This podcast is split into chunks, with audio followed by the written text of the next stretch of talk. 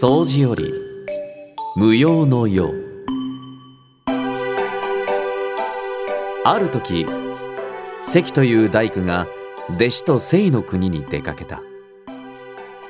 途中彼らはご神木のクヌギを見た。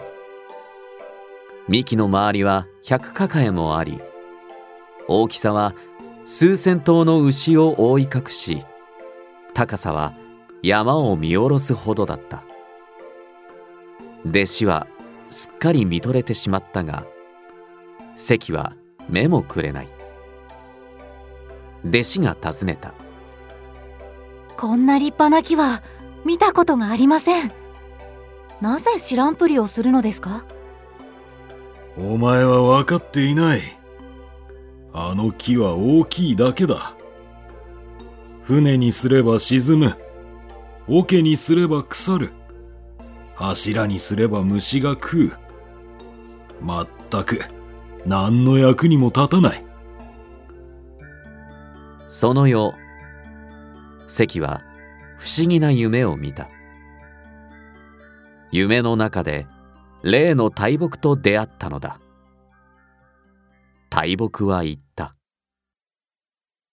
おーい人間よ昼間は好き勝手言ってくれたな。わしが役に立たないだと？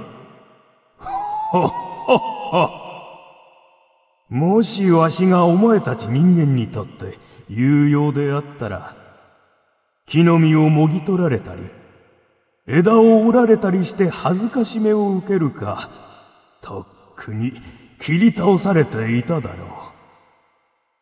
役立たずであったからこそこれほど長生きができたのだ。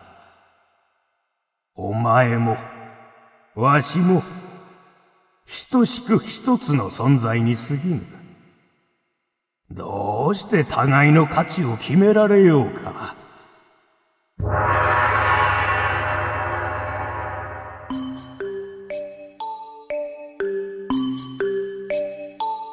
掃除より和して唱えず。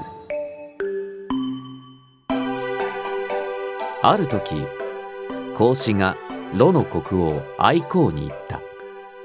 永の国に会いたいだというとても醜い男がいます。彼は財産も権力も腕力もない平凡な男です。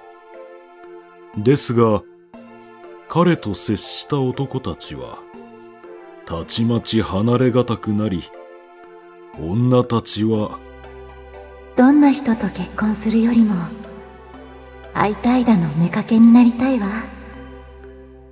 と申します。それを聞き愛好は会いたいだを城に呼んだ。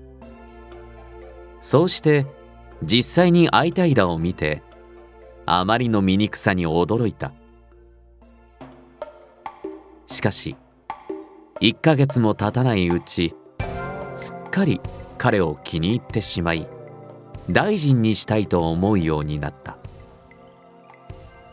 ある日その気配を察したのか会いたいだは城を去った。以来愛好はすっかり気を落としてしまった。一体会いたいだの魅力とは何だったのか？彼は決して自ら主張をしたり要求をしたりしません。ただ相手の話をよく聞き相手に逆らわず調子を合わせるのみ。和して唱えず彼の美徳はこれにつきましょう。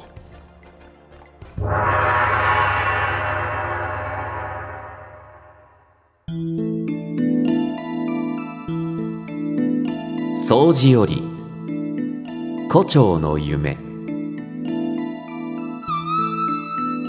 かつて宗州は夢の中で胡蝶となりひらひらと舞っていた。心の赴くまま飛んでいるとやがて自分が宗州であることを忘れた。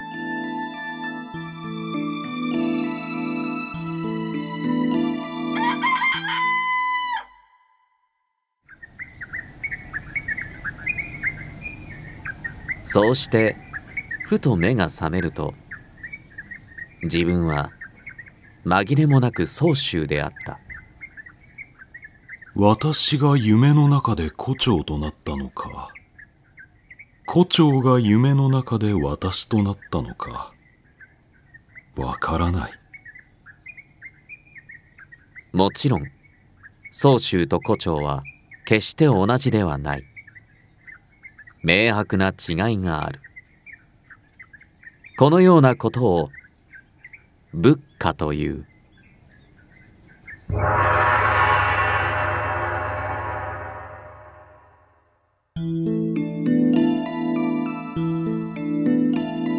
掃除より混沌七境に死す。